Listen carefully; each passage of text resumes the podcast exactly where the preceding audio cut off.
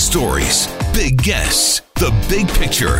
Afternoons with Rob Breckenridge. Weekdays 1230 to 3, 770 CHQR.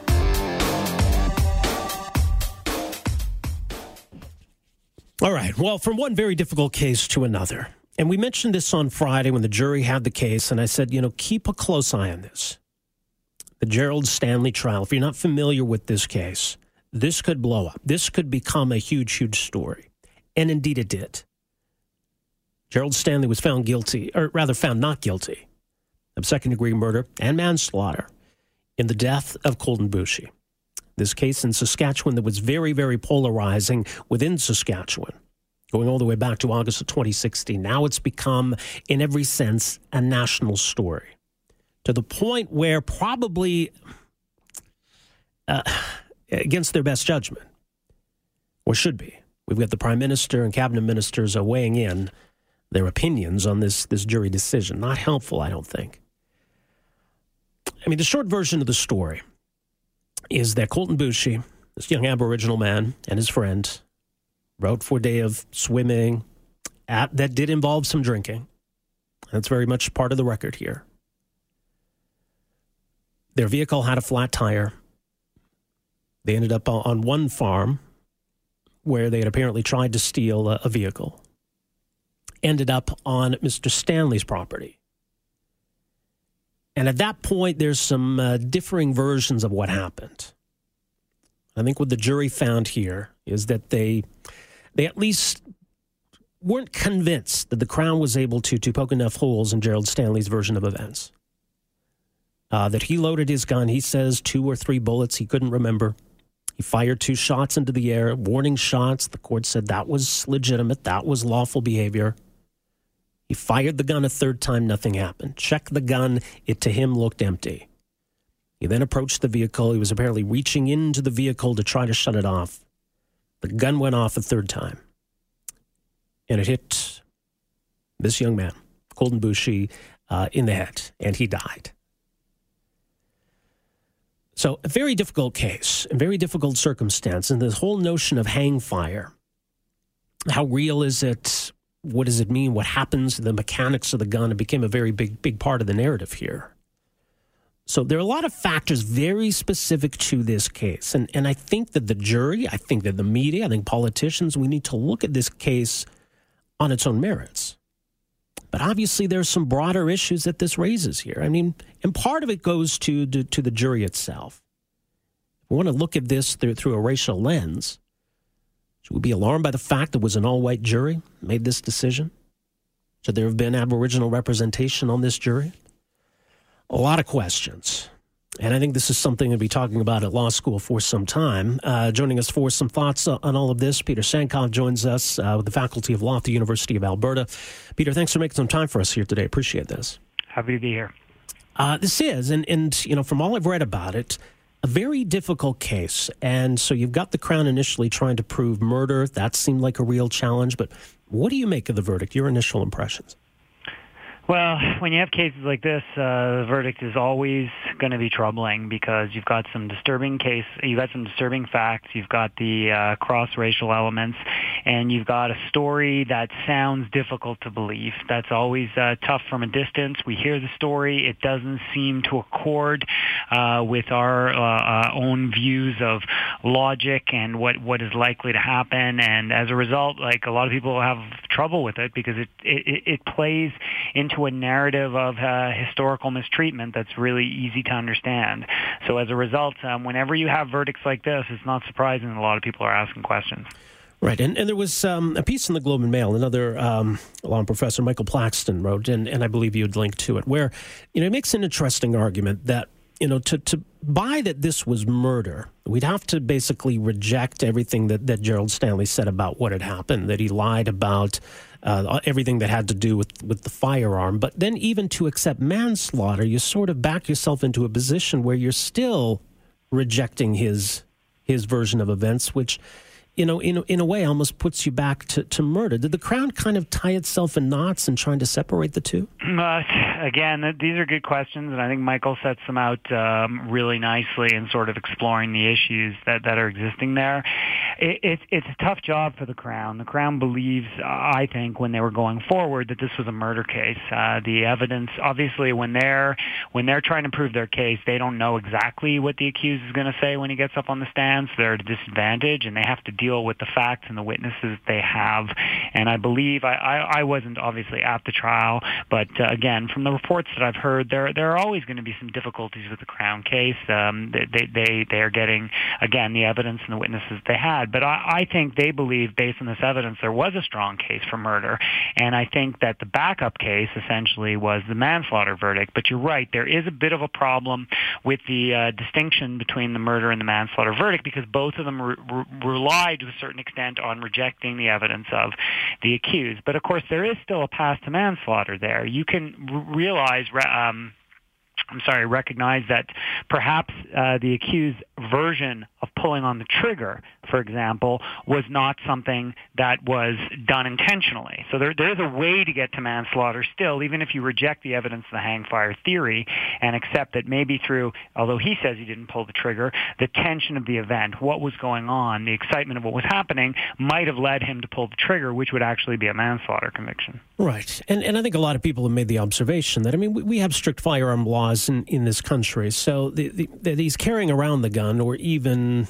inadvertently pointing it uh, at somebody and not really knowing for sure whether or not it's loaded. I mean, I don't know if that that's manslaughter, but I mean, it, it, it seems it seems like something. Well, again, yeah, correct. The, the problem that we have, again, as Michael points out, is the more you go down that line, the more it seems to translate to murder. Like it just it doesn't seem like there is the accident available. But you're right. I mean, the basic idea of, of waving the, the gun around, the carelessness, etc.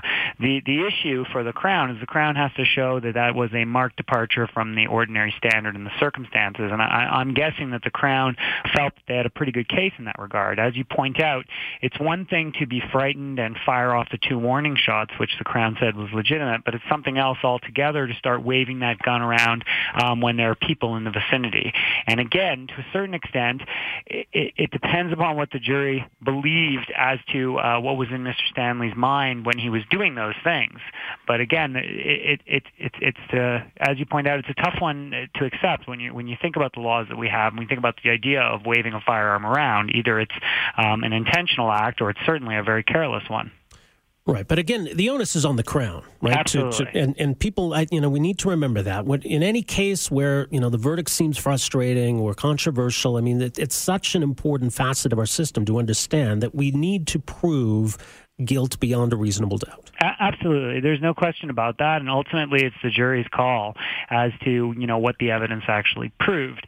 I think one of the questions that's come up in this case is the extent to which this hang fire theory was actually available as a matter of logic for the jury to decide, and I think that's one of the issues that might come up uh, if this case does go on appeal. Right, and and so to that, there, there are a few things that have come up. That that's a big part of it. Um, the, the, composition of the jury, and you know, the, the whole system itself, and the way that uh, you know the defense is able to to use tactics to to exclude certain people from the jury. How much of that is is an issue that needs to be addressed, and, and do you think may have been a factor here? I think it's uh, there's there's two really good questions there, so I'm going to try and keep them separate. Uh, I want to mm-hmm. just, uh, if I forget as I go through the first part, remind me about the how much it was a factor here. Um, but but the the question of jury representation is not a new one. Um, it's one that's been on the forefront of a lot of people's minds for a very long time. We should be very clear that while in this case we're talking about the defense doing this to exclude uh, Aboriginal jurors from the jury pool, let's not forget that th- these cases normally have run on, on the exact opposite. It has been the Crown who has used their powers to exclude Aboriginal jurors or minority jurors when the accused is of that uh, uh, racial makeup. Right. And that's how there have been a lot of cases like that that have gone forward up to the appellate courts challenging what the Crown has done. And for the most part, the courts haven't gotten too enthusiastic about this type of thing. They have recognized that there are concerns, but they're sort of been wedded to the old idea of peremptory challenges. So I believe that if anything comes out of this case, I'm hoping that it's going to be some long-term uh, uh, analysis of the extent to which we should be allowing for either the number or the extent to which these peremptory challenges are used by one party to exclude uh, racial members of the jury. And I, and I think that's a concern that has been identified before. This is not something new. This is just a huge example of it coming up in a very controversial case. Right. Now, I believe I've forgotten the well, in, in terms of how it, yeah, yeah. played a factor here. I mean, I don't, I don't know that we should think of people as, as racial actors. That the white jurors are going to side with the white guy, or Aboriginal jurors would have sided against Gerald Stanley just based on those those racial factors. But yeah that's why I wanted to keep that separate because I didn't want to make that allegation either. I think that's a really tricky thing to be saying, but I, I don't really think it matters. And, and the reason I don't think it matters is because I think what really matters is the extent to which we feel confidence in the verdict that's been rendered. So what I mean by that is it's, it's, it's the appearance that I think is so troubling in this case. The basic idea that this is what happened and then you end up having this result. It just doesn't look good and, and it allows us to lose confidence in the actual verdict that's taken place. So again, without pointing fingers and saying it was, I mean, obviously in the worst case scenario, a lot of people will allege, well, this was a biased verdict. These were people who were, you know, the jury was constructed in a particular way and it came out to a biased outcome. But I don't really think you need to go even that far. I think the concern here and the concern with the use of challenges to exclude racialized members in the way in which it's taken place in this and in other cases is that we lose our confidence overall in the jury. I think that David Butt in the Globe and Mail put it very well when he said if you had a jury in this case with uh, six uh, indigenous members and six uh, non-indigenous members of the jury, and you came out with this result, I think we would feel a lot more confident about the result that's actually taken place. Yeah. And I think it would allow us to move on in a way that said, okay, well maybe something went wrong here, but but that's what the jury found. And I think when you when you don't have that, you're left with these questions, and I don't think that's good for the justice system. Yeah, that's a really good point. Now, going forward, there's going to be a lot of pressure on on, on the Crown to appeal this. I, I don't think they can appeal just because they don't like the outcome. I believe there has to be some kind of error in law they can point to. Is that right? Yeah, absolutely. I mean, the Crown needs to have a good error of law, uh, something that went wrong in the way in which the jury was charged or in which the evidence was admitted. And and and again, it, it's difficult to speculate because I don't know about the uh, the ins and outs of the way in which the evidence was adduced at trial. But I have always been curious about the way in which the hang fire theory was adduced.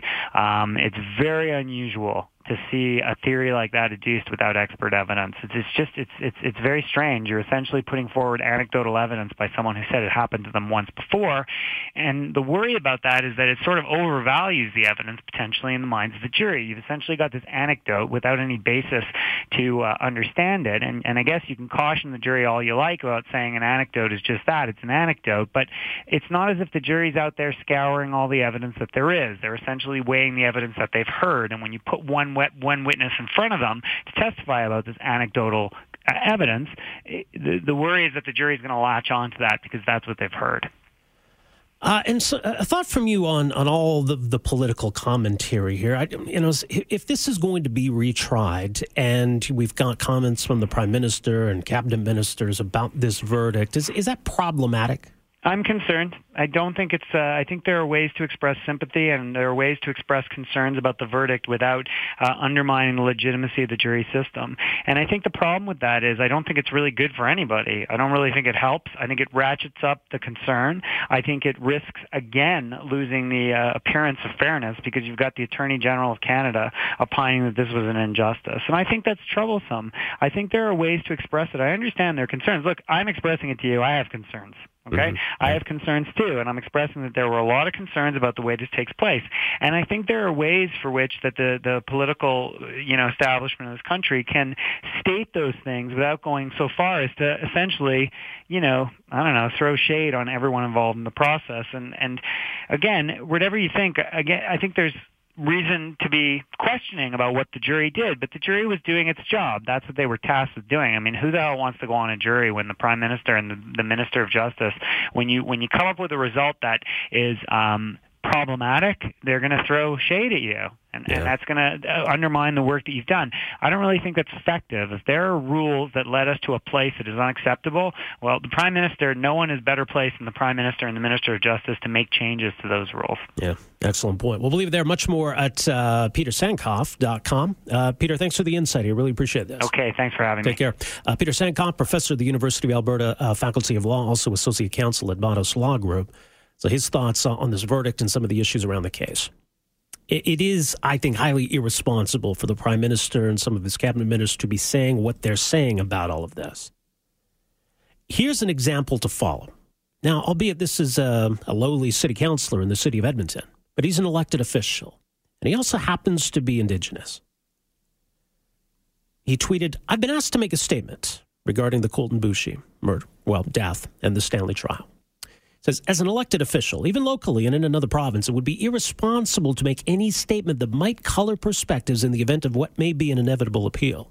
Additionally, there is a necessary separation between judicial, legislative, and executive powers in this country. They are parallel systems that should, as far as possible, stay in their lanes. This is important. Now he goes on with some some thoughts, just kind of on, uh, you know, division in this country and and the need for leadership. And he makes some really interesting points, but just that, that, fundamental point, the separation between powers in this country, and how irresponsible it is to make those kinds of statements.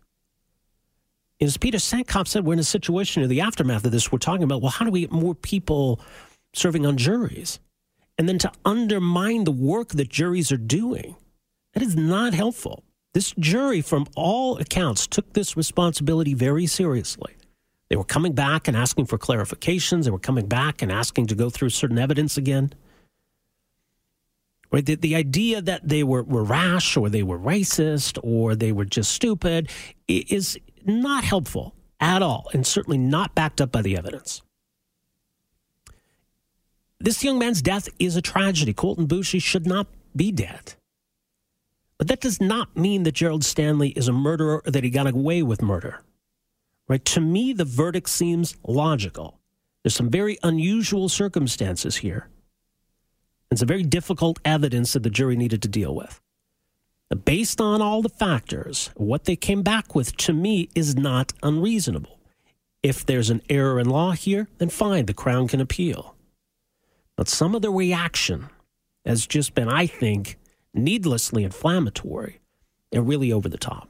403 974 8255 is a number. We are back with more right after this. Afternoons with Rob Breckenridge, starting at 1230 on News Talk 770 Calgary.